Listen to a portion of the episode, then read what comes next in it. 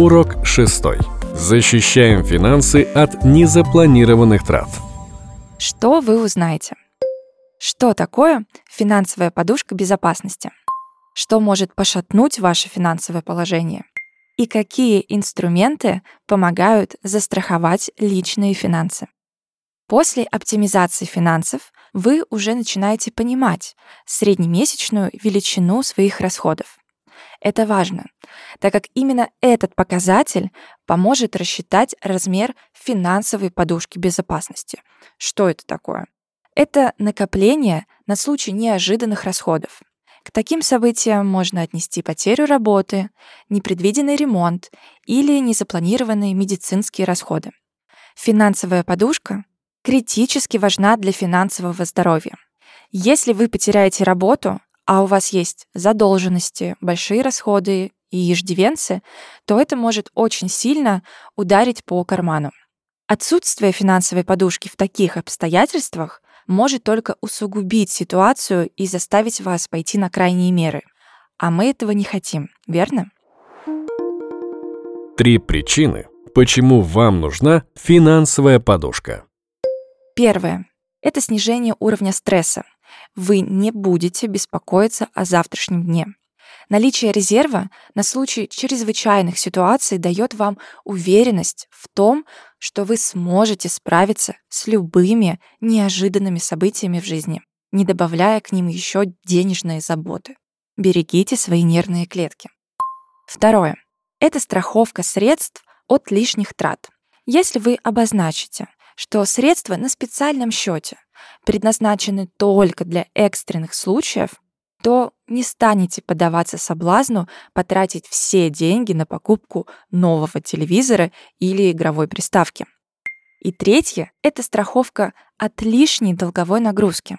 В случае непредвиденных расходов, если у вас нет финансовой подушки, то вы можете залезть в долги, взять кредит и, не дай бог, микрозайм, с крайне невыгодными условиями. И это увеличит ваши расходы и затянет путь к достижению финансовых целей. Сколько нужно отложить? При подсчете финансовой подушки прежде всего ориентируются на размер ежемесячных расходов. Как правило, закладывают от 3 до 6 месяцев. Подушка на 3 месяца — это минимум. И то, если у вас есть востребованная профессия, регулярный доход, собственное жилье и нет кредитов или иждивенцев. От чего зависит размер финансовой подушки? Чем больше у вас факторов риска, тем больше должна быть финансовая подушка. К факторам риска можно отнести нерегулярный доход, отсутствие альтернативных источников дохода, редкая и невостребованная профессия и близость к пенсионному возрасту. Все-таки в предпенсионном возрасте сложнее найти хорошо оплачиваемую работу.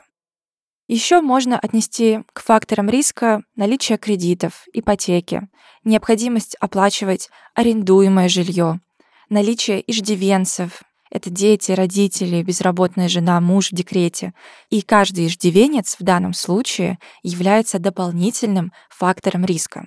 Может быть, это и нестабильная экономическая ситуация в стране или в вашей отрасли, в которой вы работаете. В общем, за каждый найденный у себя фактор риска прибавьте, пожалуйста, по месяцу. Так вы получите необходимый размер вашей финансовой подушки безопасности. Как управлять рисками? Потеря работы далеко не единственный риск, с которым сталкивается человек в своей жизни и который может пошатнуть его финансовое благосостояние. Потенциальные риски, которые могут возникнуть в течение жизни, можно разделить на такие категории. Например, риски, связанные с жизнью и здоровьем, или имущественные риски, или риски, связанные с ответственностью перед третьими лицами. Первая и самая важная категория, риски, связанные с жизнью и здоровьем, они требуют очень больших расходов сами по себе, а еще могут привести к потере трудоспособности.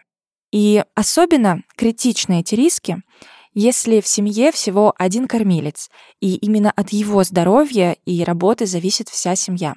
Для покрытия этих рисков будет недостаточно финансовой подушки безопасности. Здесь может потребоваться страхование жизни. В этом случае можно воспользоваться рисковым или накопительным типом страхования. Рисковое страхование защищает от риска наступления неблагоприятного события. Принцип работы такой.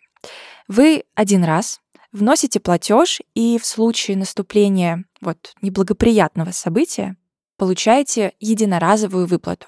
Такую страховую сумму, которая, как правило, в десятки раз выше той суммы, которую вы потратили на эту страховку. Например, страхование от онкологических заболеваний с лечением в России на сумму около 6 миллионов рублей стоит всего от 2000 рублей. Тем самым, заплатив небольшую сумму, которая равна двум-трем походам в кафе, вы обезопасите себя и близких от крупных трат в случае диагностирования заболевания. Есть еще один вариант, как себя обезопасить. Это накопительное страхование жизни. Такой симбиоз рискового страхования и накопительного счета. Клиент заключает договор на 5-40 лет в котором определяет сумму, которую хочет накопить, и сумму страховых взносов. Основное отличие от предыдущего способа страхования в том, что по окончании срока страхования, если не случилось никакого неблагоприятного события, то все взносы вам возвращаются. Иногда даже с небольшим инвестиционным доходом. Давайте резюмируем, в чем плюсы такого типа страхования. Вы можете указать в качестве выгодоприобретателя любого человека, не обязательно родственника. Можно получить налоговый вычет на страховые взносы. Также это быстрое получение выплаты. И никто не сможет арестовать или заморозить денежные средства, даже по суду. Ну и те, кто задумываются о разводе, то при разводе средства, накопленные по такой страховке, не являются совместно нажитым имуществом. Среди минусов можно отметить низкую ликвидность. Если вы решите прервать договор раньше окончания, то вам будет возвращен не весь объем вложенных средств. Чем раньше вы расторгаете договор, тем меньше получите. В первые 2-3 года вообще можете ничего не получить. И доходность по таким накоплениям довольно низкая. И вам надо регулярно вносить взносы. Еще одна важная перестраховка, которую некоторые игнорируют, но она могла бы сэкономить им много денег, это страхование имущества и ответственности перед третьими лицами. Бывают случаи, когда по неосторожности вы можете нанести ущерб имуществу или вам, и в таком случае вам придется покрыть все расходы как себя, так и третьих лиц на устранение последствий, а они могут быть очень высокими. Подведем итог. Финансовая подушка безопасности — это накопление на случай непредвиденных расходов. При формировании этой подушки ориентируйтесь на размер ежемесячных расходов и закладывайте в нее от 3 до 6 месяцев. Есть разные варианты, как помимо подушки можно застраховать себя и свой капитал от непредвиденных случаев.